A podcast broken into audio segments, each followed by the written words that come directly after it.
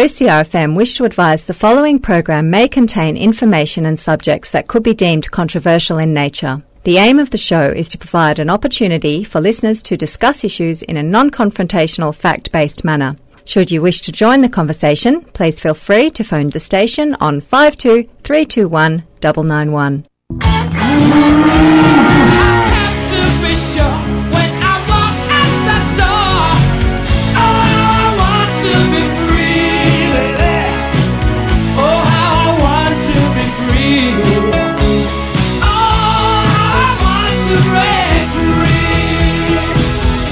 You're listening to From Paddocks to Pride on OCRFM with myself, Sarah. This segment aims to help provide a voice for the LGBTIQ community, or as I like to call it, the umbrella. Our aim is to ensure the community is supported and to reinforce that you should feel accepted as you are in the town you grew up in. While my views are not representative of the whole community, extensive research has been done to aim to be inclusive to everybody and spread awareness and progress people's viewpoints. News in our community.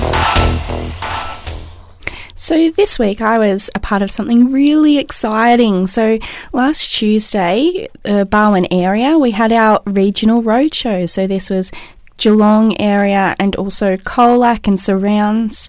It was really fantastic. So it was actually run with the Commissioner for Sexuality and Gender, Ro Allen, and her team, including Daniel Witthaus, who's actually come down to Colac quite a few times to help our community, which is fantastic. I'm really excited to see what this will bring, what it'll mean for our local LGBTIQ plus community.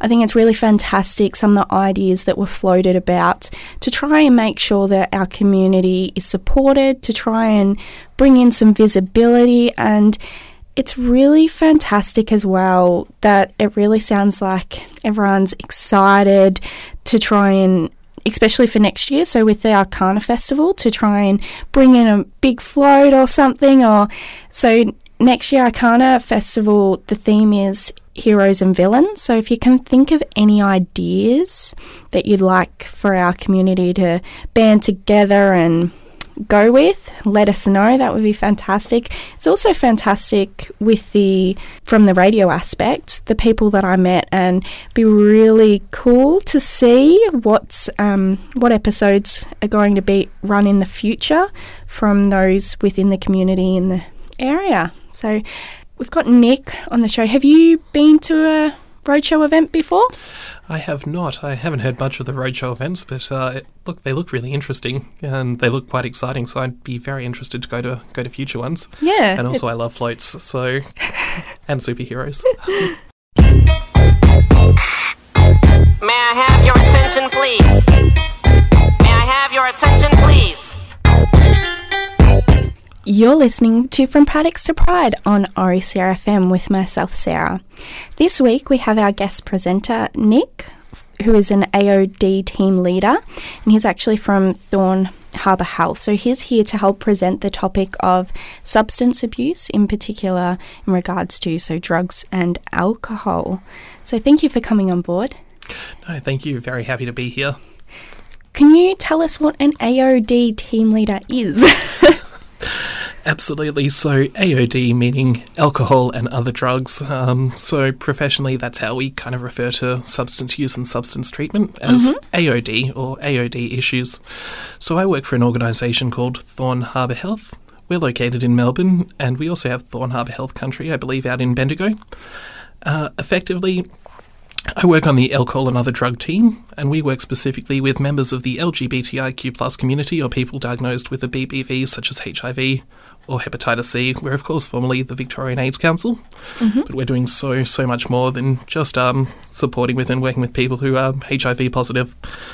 Uh, so effectively, we run a counselling service. So I'm the team leader. We've got um, a whole bunch of counsellors on board. We run therapeutics, therapeutic groups, programs, and I also do um, do some drug and alcohol counselling myself.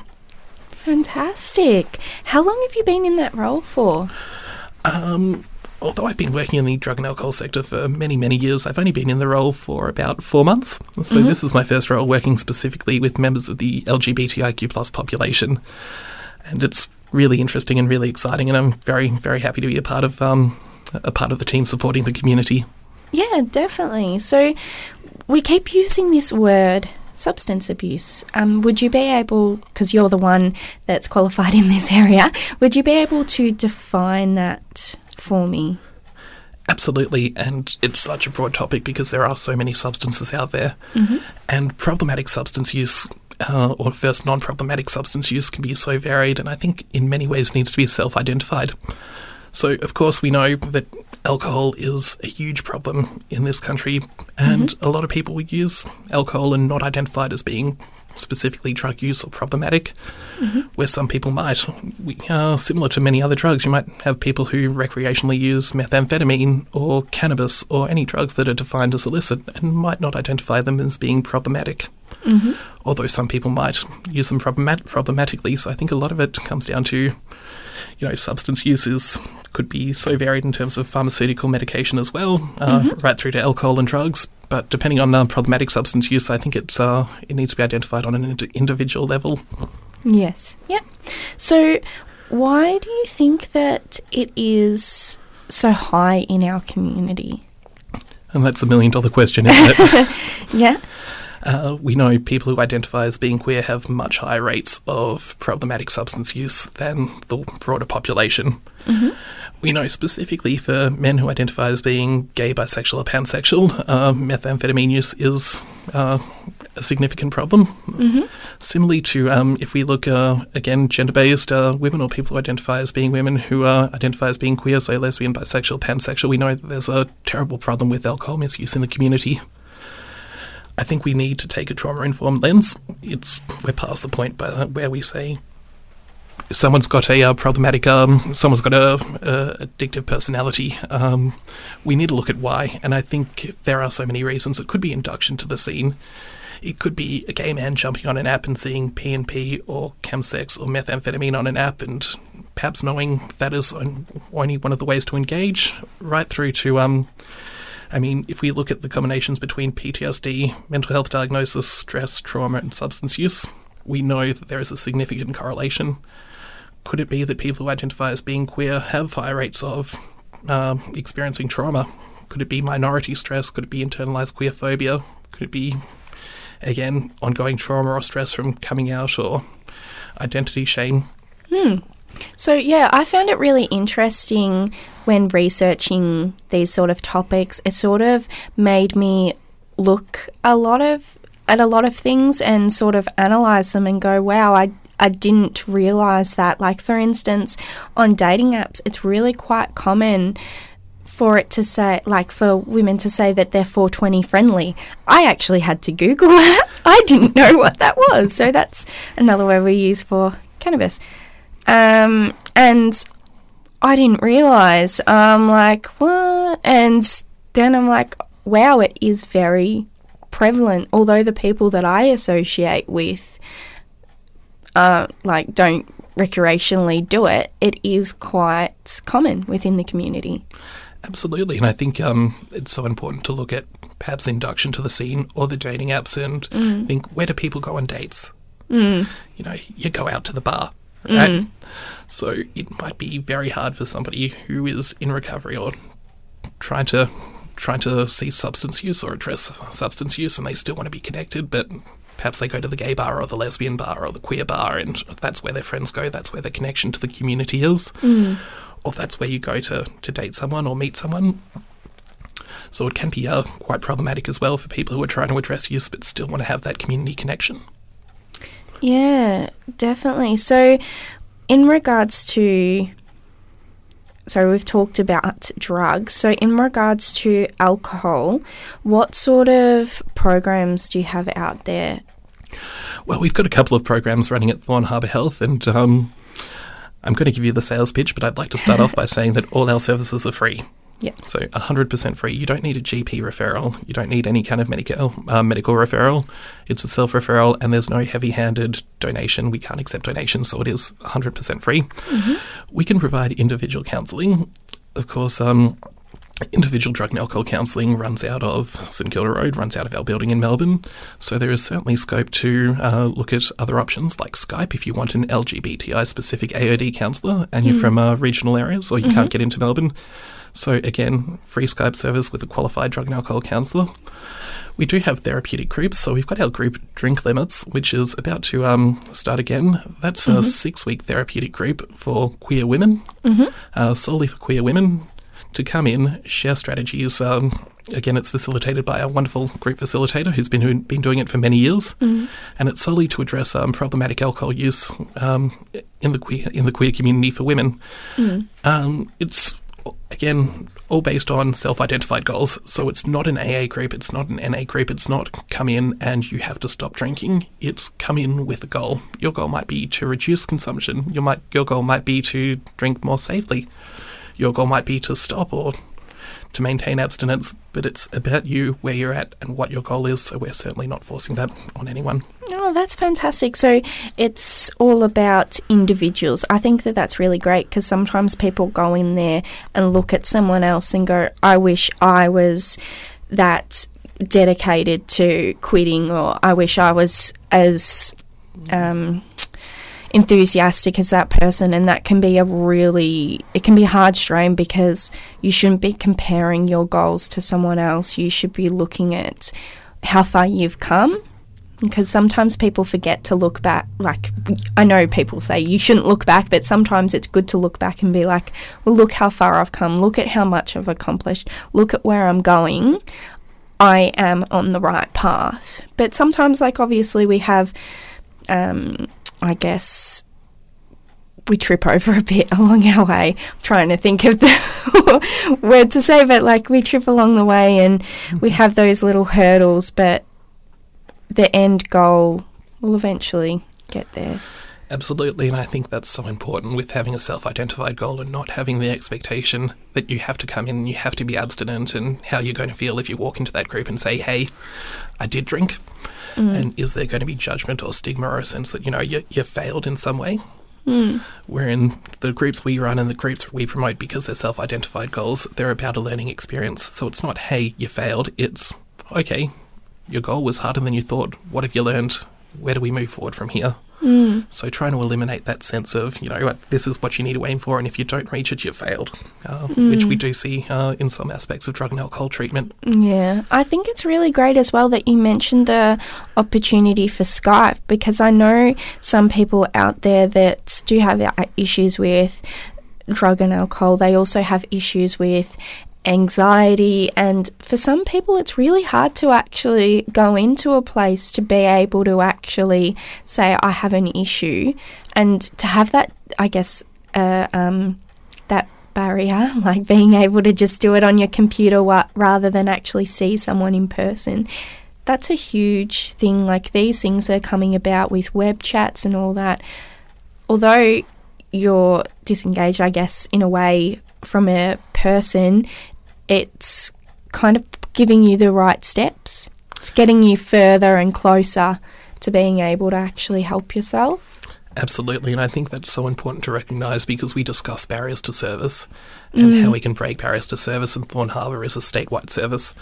And usually, when we're discussing barriers, we're discussing location and times and flexibility, but it's so important to recognise the um, psychosocial barriers and the psychological barriers, and people going, you know what, leaving the house is too hard today, or seeing a worker that, you know, is really, can be really quite challenging or really quite scary if I've never had any kind of drug and alcohol engagement and you know, what's it going to be like? Am I going to be yelled at or judged or shamed? So it can be a really great introdu- introduction by way of um, Skype, again, for people in regional areas as well. To um, so they don't have to schlep into Melbourne or take days off work. It can just be a great option and a great, uh, great way to start engaging and talking about substance use and talking about where you'd like to go and what you'd like to do with it.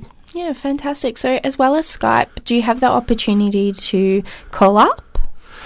Uh, absolutely. Um, so again, in order to be um, to be allocated a counsellor, we we would have to do an assessment, and then uh, we'd probably try and book into regular Skype meetings. So that might be a, a weekly uh, weekly appointment or a fortnightly appointment via Skype. Uh, so we do have to keep that structure on board. Uh, so again, uh, phone sessions are certainly something that we're more than welcome to discussing with people, and we will certainly organise counselling and counselling sessions on an individual level, depending on someone's needs, someone's priority, what they'd like to do, and what's what's the easiest for them, and what's going to work work best in terms of service engagement. Yeah, definitely. So, also, so you definitely don't need a referral. You can just. Give us a bell and uh, we'll talk you through the intake process and the assessment process. So you don't need a medical referral, you don't need a doctor's referral, and again, 100% free. Oh, fantastic. So, yeah, like I know the one barrier in regards to mental health, if you want to go on the uh, the mental health plan and actually get the free counselling, you've got to go through these hurdles like blood tests and stuff, and you've got to get um, do this plan and everything, and these questionnaires, and it's a especially for people that have these issues, if you've got anxiety, it's quite hard to actually go through those initial steps to get to get where you need to be. They certainly don't make it easy with the uh, the mental health care plan, and Yeah.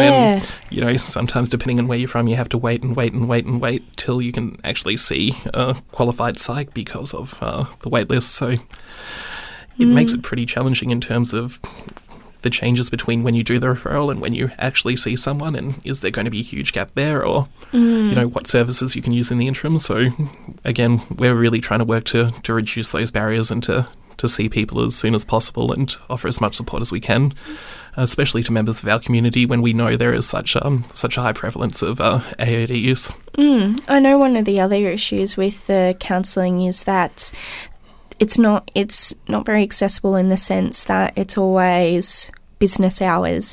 What are your business hours like, like Thorn Harbour Health? Absolutely. So with our AOD team, um, generally we try and say uh, seven to seven. So there is mo- most certainly scope to see people before hours and after hours. Sadly, we don't have any uh, any weekend spots. Um, my last slide, I'm also a drug and alcohol counsellor. My last appointment will be seven o'clock during um during weeknights. Um, so we do try and add, add that flexibility at this stage. We don't have any any weekends uh, at the moment. Um, but that might be something we, we discuss internally in the future. Although, in saying that, seven to seven is quite. That's. I think that that is a lot better than nine to five, for instance. Yeah. Especially if you're working nine to five, and then you look at your watch and go, "Well, Yeah. counselling places closed. What do I do?" Yeah, and it- that would be hard for people as well. Like, how do you say that I need annual leave for my mental health? Like, that's something that sometimes we forget about is that mental health is very important, Absolutely. but actually talking about it is it can be hard for some people.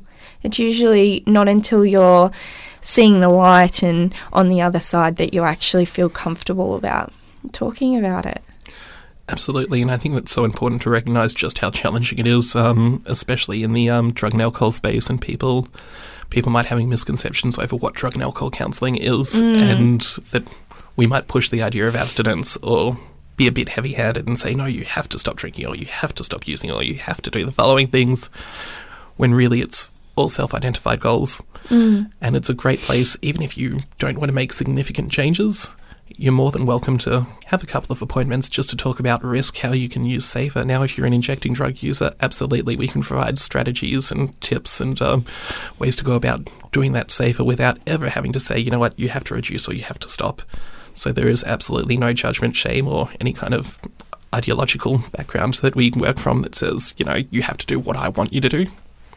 Fantastic. So, in regards to so do you ever have to refer people on? So you're dealing with the issues surrounding their drug and alcohol abuse, but do you find that you have to refer people on for other issues, like in regards to say mental health, internalized homophobia, that sort of thing, or like Absolutely, and uh, Thorn Harbour does so much work in this space. So we do have our generalist counselling team who works specifically um, uh, with uh, members of the queer community and do a lot of work around identity, internalized homophobia. They've got a group called Fearless, uh, which is a fantastic therapeutic group to address internalized homophobia and uh, work around sexuality and identity.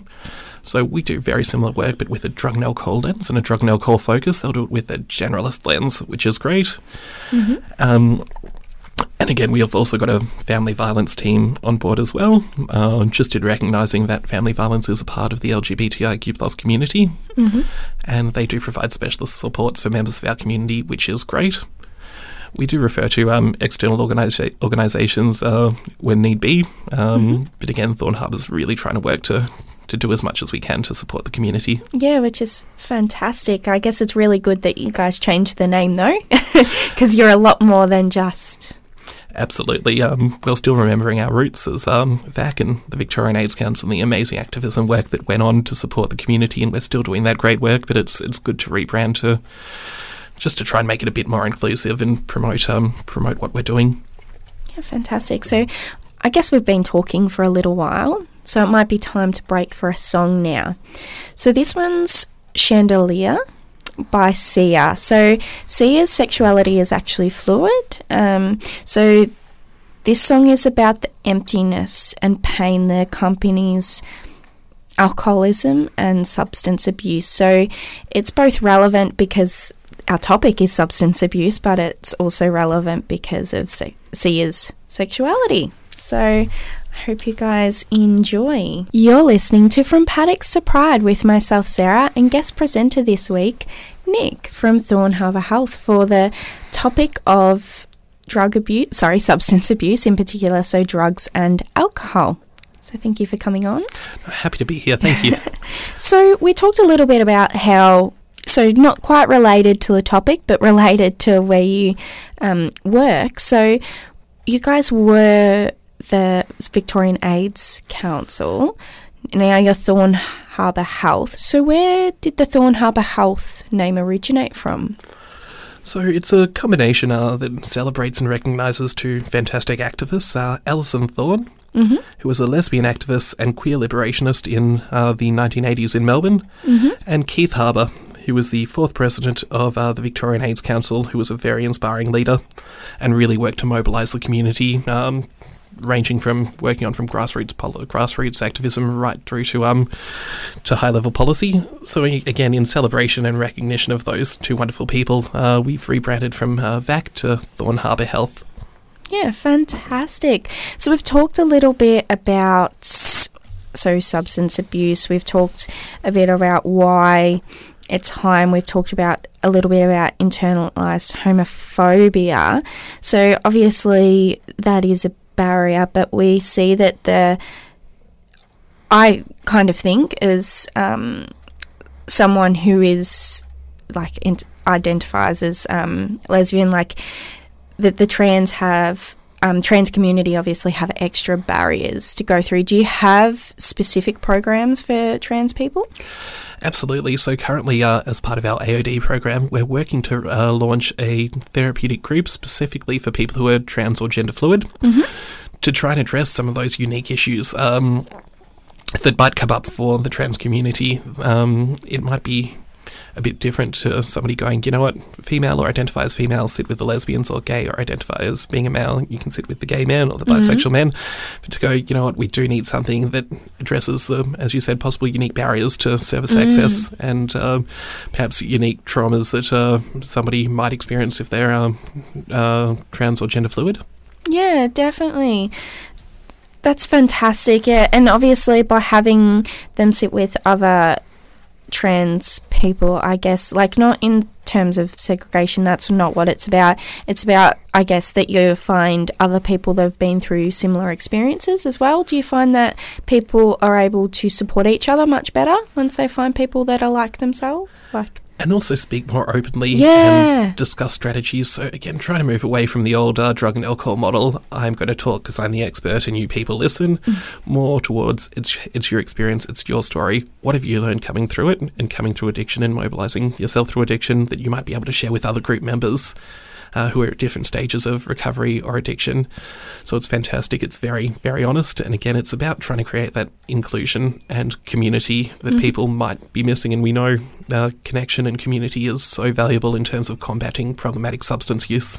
Yeah, definitely. So we've talked a lot about how it's your own journey and everything, and it's your own goals. So it sounds as if uh, most people go in themselves, or is it? Do you have a lot of people trying, like family or friends, that try and refer people to come in for your services? Absolutely. Look, it's a mix- mixture of both. The majority of people we get will uh, self refer, which is great, or they might be talking to their doctor who works with the community, and their doctor might be going, ah. "Oh, here's a fantastic group," or "Have you heard of these Yeah. guys? They're very inclusive." Uh, so we do get a lot of a lot of self referrals. Uh, mm-hmm. We do get some family members calling up, going, "Oh, my partner or my son or my family member, they're mm-hmm. you know, they're using this, this, and the other thing, and I'm really worried about them." And there mm-hmm. are most certainly support groups like Family Drug Support, which are great for supporting family members our response has always got to be fantastic. Feel free to tell your loved one or your relative uh, about our services, and we certainly welcome their call, but we certainly won't force drug and alcohol treatment or drug and alcohol service on anyone unless they're um unless they're willing and they're amenable and they're interested in Yeah. attending. Yeah. And I suppose um in recognizing that again, as you as you said, like trying to do what we can to to make ourselves appealing. So to say to people, "Hey, it's your goal; it's not our goal." Ah, yeah, because I'm guessing um, the initial step, sometimes people are a bit hesitant, perhaps. Absolutely hesitant, fearful. I mean, if you think about giving up, uh, giving up drugs or alcohol, it can be pretty scary, especially if you've been using for a long time, or if, say, drugs are connected with meeting people on apps and um, connected to your sexuality or connected to your connection with uh, with the queer community. Perhaps you go out to the bar with your friends and you think, well, without that, how would I be able to? To express myself or be a member of that community. So it can be quite fearful just the thought of stopping. Yeah. Is it also one of the issues people face is that they see the the drugs or they see alcohol as sort of like a crutch, like an emotional crutch? Oh, most certainly. And I've been working in the drug and alcohol sector for a long time, and I've met some people who I thought, hey, you know what? You found drugs or you found alcohol, and without it, life could have been too hard psychologically. Yeah. You know what? This has been a coping mechanism. This has been a way for you to regulate your emotions, keep your mental health in check, because what's going on could be so complex and so difficult that you might need the num- numbing aspects of drugs or alcohol as a coping mechanism. Not the healthiest coping mechanism, but for mm. some people, it's it's all they've got at the time. And I guess that's what gets them through as opposed to the alternative. Absolutely, and again, we know the alternative, and we know the mental health concerns with with our community members. So again, you can see why drugs or alcohol might be really appealing to somebody who's struggling psychologically, who just wants to be out of their own head for a short minute, and that can really lead to problematic substance use. Mm. So, in regards to, so we sort of said before that you find that sometimes people are able to support one another. Do you guys do like a buddy system or anything with your programs at all? Absolutely. Um, in terms of a lot of our therapeutic groups are run by not all of them. Some of them are run by community members who have come through being participants in the group, and yeah. now peer facilitate. So they've come right through to now working as volunteers. Um, for Thorn Harbour, and then hopefully, if there's scope um, uh, as a paid staff member, um, that's certainly something uh, that happens and that we look at. But people who have been through the groups have the understanding, have been on both sides, and can wear many hats. I think is so important. Yeah. Also, with some of our groups, um, a lot of participants start the um, the chat app uh, Yeah. where they, they, they uh, where they uh, send messages uh, to group messages. Um, But again, that's certainly up to the participants if they'd like to be a part of it or not. Ah, I think that's fantastic. I guess from my point of view, you're not only giving back to actually like, well, this helped me, so I'm going to give back to it, but it also um, highlights, well, I went through it, I survived, look at how far I've come. You can do it too. Like, oh, we'll support one another. So I think that's fantastic. And it's just lovely to validate and recognise the importance of the lived experience. And uh, somebody who's had a lived experience has had the group facilitation training and can come back and um, and speak so honestly because they might have been in a same in the same place or in a very similar place, but somebody who will very much understand some of the barriers that people face in giving up substance use or addressing problematic substance use in the queer community. Yeah, that anecdotal stuff is very important, I find, because I find it really hard when people um, that don't understand certain topics try and talk about it, like they try and preach, oh, well, you can get through it, or that sort of thing, not quite understanding how hard it is. So, like, how hard it is to have um, an alcohol addiction, or how hard it is to have mental health issues. So, Absolutely, and again, it's it just makes it so more relevant uh, to some people attending the group. Going, oh, hold on, this person understands, or this person's been through it, rather than who's this guy, you know, Just preaching at me. just just preaching at me. Uh, yeah.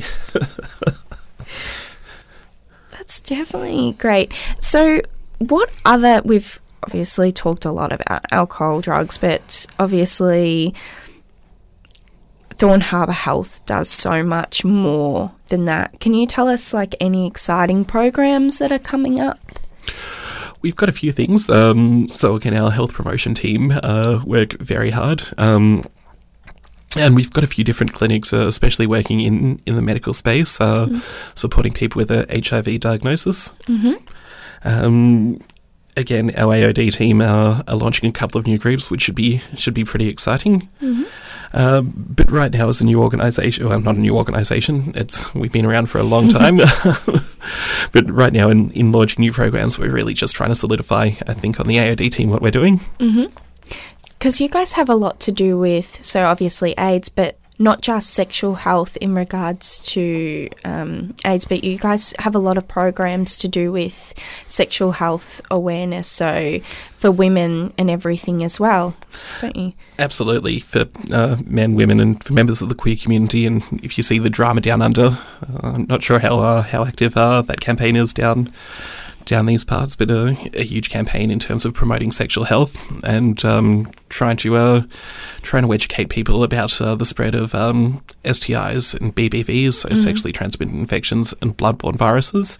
And so it's not a don't have sex; it's a hey, do it safely. Yeah. reduce as much harm as you you can. Yeah, I found it really good um, when I went to the Geelong Rainbow Festival because Thorne Harbour Health actually had a stall there and they actually had like little kits, and I found it really awesome because whenever you see like um, a sexual health nurse or nurse, or you go to um, any sort of health place that has free stuff, it's always condoms. It is always condoms. But you guys had the little packages with the dental dams and there was a glove and lube and everything and it was very inclusive and it, it had a list and it talked about um, what each thing was for, I guess. But like I thought that was great. which is so important because you can get condoms from so many places, from so many um, uh, various health centres or uh, physical health centres or even needle exchanges. But to recognise that, hey, women will have uh, sex with women and do it safely. And absolutely, here you go is so important to um to recognise that and start talking about it. Yeah, definitely. Because like dental dams, the only place that I can find them is online. I've I've never seen them in a chemist before.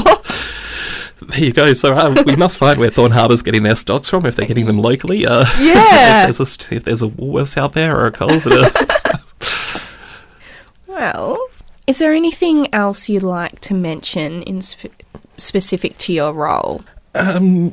not not certainly specific to my role, but uh, in, if we've got a minute, I'd love to discuss uh, the use of amyl, Yeah. um, specifically uh, amyl nitrate, or you might know them as poppers, or things people, uh, specifically gay men, uh, might use. Although I suppose they're they're quite big in the community, and just an acknowledgement that they are being rescheduled. So usually you'd you'd buy your, your poppers or you'd buy your amyl from perhaps a, a sex shop or a venue or maybe it's called a leather cleaner and it's just an inhalant that brings a bit of euphoria and it's a muscle relaxant as well. So it can be really great in reducing harms. Uh, if it's relaxing the body, uh, it's been rescheduled to effectively uh, what's now Schedule Three or pharmacy only pharmacy only medication. So that's going to make it illegal to purchase as a leather cleaner in, in a various shop or venue. So it'll be a pharmacy only medication coming from February 2020. So there might be, certainly be barriers to access for a lot of people, but I think we also have to recognise that we don't specifically know if any drug company is manufacturing one at this point, and if it's going to be ready for February 2020. Yeah. So there might be a huge gap in terms of when it stopped being sold because it's becoming illegal. It's pharmacy only medication, and when pharmacies start selling it. Yeah.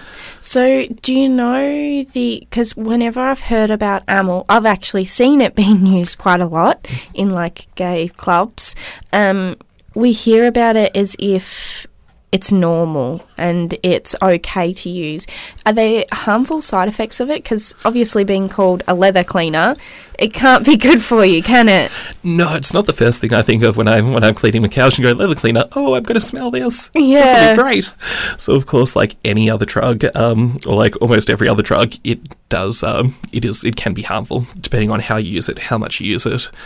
I think one of the problems with any kind of thing that's sold um, sold off brand or sold illicitly, we don't 100% know what we're buying. So you might have a fair idea if you've been using the same one for the same amount of years, but unless we, we're 100% sure of the recipe or what's in it, it could have different effects. So I suppose that's one of the benefits of becoming a pharmacy only medication. Uh, in general, it can put strain on the heart. Um, And again, so, uh, and it can kind of mess with your blood pressure, especially if you use it in conjunction with uh, Viagra or any uh, medications of that nature. It can be can be a little concerning, so something to watch out for. You're listening to From Paddocks to Pride with myself, Sarah, and guest presenter this week, Nick from Thorne Harbour Health for the discussion of substance abuse, so in relation to drugs and alcohol. And we're at that st- time of the show where it's actually question time. Woo! It's exciting. Yeah. So we've had someone message the page, which is fantastic. So don't forget, message the page, send us, um, put in the comments. You can even call three two sorry five two three two one nine nine one, and during our show to give us any questions. Even better if you can get it once that um, sting comes on with the um, reminder to call in, so that way we can get you set up in the ad break. That's fantastic. So, they've actually asked so, Nick, with the rise of healthier lifestyle, so within the community, so for instance, I know I'm seeing a lot of um, lesbians that are vegan. Um, are you finding there's less substance abuse in the younger LGBTIQ plus community? I think that's a really interesting question. I think um, it's something that ongoing research is, is going to demonstrate. We're certainly seeing a change in drug trends, and I think we'll continue to see a change in drug trends. I think um, it's so interesting. You mentioned the rise of the health age, and also I think the rise of uh, the socially conscious age. And I think, well, one of my most favorite uh, favorite things is uh, there's been so much research into the harms of cocaine, specifically in terms of deforestation, horrible effects on the climate, really, really bad things that people do in terms of child labour um, in manufacture and production. And we've seen a, a decline, I think, in cocaine to the point where you can buy synthetic cocaine that's being promoted very illegal as ethically made, uh, which I think is a great, a very interesting reflection on where our society is at.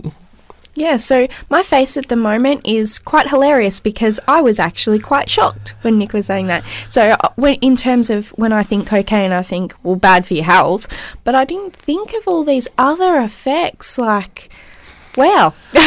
Absolutely, and I suppose in an ethical age, it's um, when we've got access to the information, it's it's time to think. You know, is this ethical? Is it not?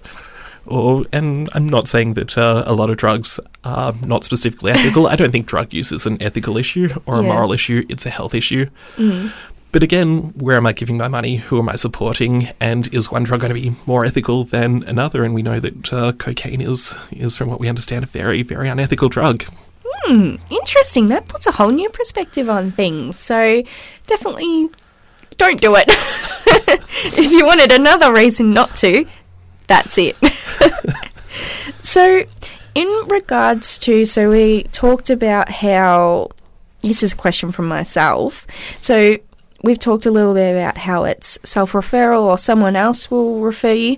So, how do you actually know that you have an issue with drugs or alcohol? What's some things to make you step back and realize that, yes, I have an issue? Absolutely. Look, there's a fantastic drug and alcohol model that um, we see people people go through in mm-hmm. terms of realizing that they might need support, and usually people might start as what we call pre-contemplative. So they might be using or drinking, and having a good time, not really going. They have a problem. Maybe there's someone else in the group who drinks more or uses more, and they're like, "Oh, that's the person with the problem. I don't have the problem." Mm. Then somebody might get a bit contemplative. So that's the second step where they mm-hmm. might start to think, "Hold on, what's going on? Am I using too much? How's it impacting me? And from there to the action phase to seeking help. We usually find when we know people use drugs and alcohol because they're getting something from it. Hmm. That might be a psychological crutch. That might be because, hey, drugs and alcohol can be a really good fun time and really increase your enjoyment or your relaxation or help you have a great time. It's usually when the problems start to outweigh the benefits. Mm, okay. So you might get a benefit from drinking, if you feel relaxed, but suddenly you might be missing work, or you might be coming to work hungover, or you might be throwing up, you might get health issues, and you're going, wow, suddenly all these problems, they're outweighing the benefits. And that's mm. usually when we see people going, in fact, I'm starting to think about this, I might might see if I can get some assistance. Definitely. So we keep talking about alcohol and we keep talking about illicit drugs. What about pharmaceutical drugs? I think that's really interesting and very important that we mention pharmaceutical drugs. A really good question because we know that um, pharmaceutical drugs co- cause way more harm than illicit drugs in terms specifically uh, in overdose. And I think in this country, country we really need to reframe how we think of somebody at risk of overdose, and it might not be the person you know sitting on the street begging for a dollar who's using heroin. Um, not to try and typecast somebody who's using using heroin in that way at all. I apologise. But again, to look to look at who's going to overdose, and we know that um, benzodiazepams or things such as you might know them as Valium kill more people via overdose than illicit any illicit drug. Hmm. So in terms of uh, somebody misusing Valium, I'm way more concerned for their health and their overdose risk than someone using heroin because hey, the hmm. statistics tell me that that Valium's going to kill a lot more people than than an hmm. illicit drug.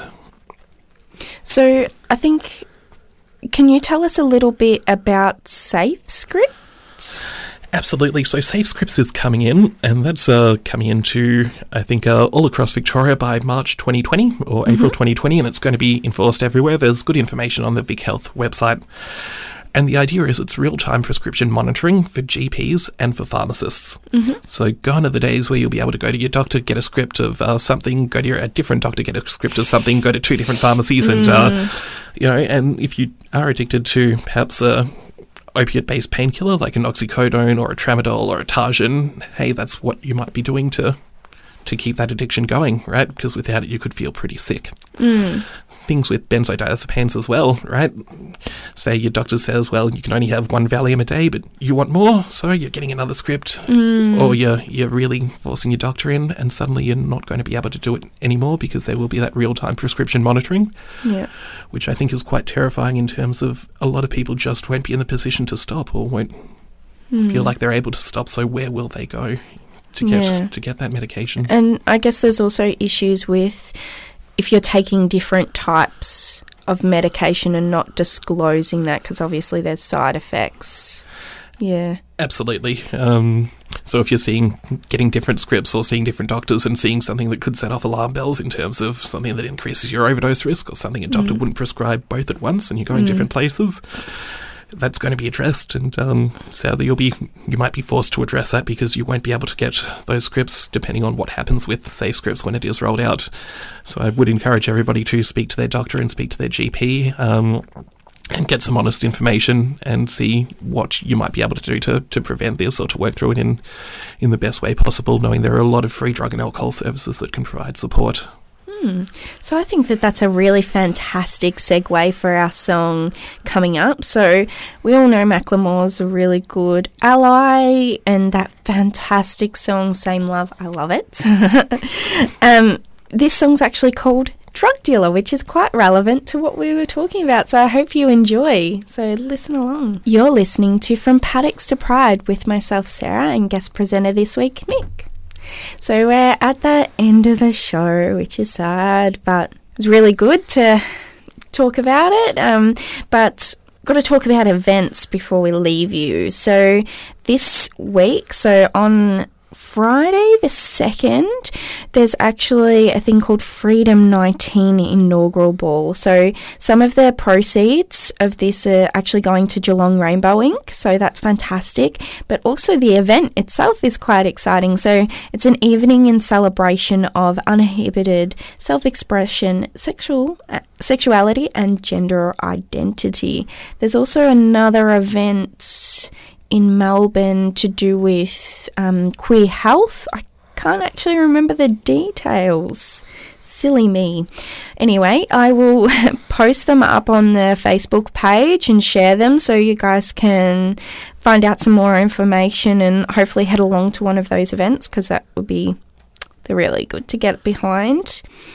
So it was really fantastic to have you on the show, Nick. No, thank you. It's been great to be here. Um, I'd love to come back in summer where I can. Can you swim in the lake? In, in, summer, does it? No? Okay. Well, like, I guess you can, but I'm not sure what the water's like. I've never swum in it. Okay, I might not. I've never been game to, but then again, I used to always um, swim in the Simpson Dam, and uh, yep, that gross. I can't believe I did that. I, I used to love it, but if you've been to the Simpson Dam, it's um, oh, I think it's okay these days, but sometimes I don't know how I didn't get poisoning from like blue green algae or anything, but. Strong kid, I guess. oh, thanks for having me. Yeah, anytime. So next week we're actually on the mental health, um, talking about internalized queerphobia, so both homophobia and transphobia. And I'm really excited to have Brooke come along onto the show. So she does a lot of work with the Aware Project, which we'll learn all about next week. And as always, before I go, I'll leave you with Kesha. This is me.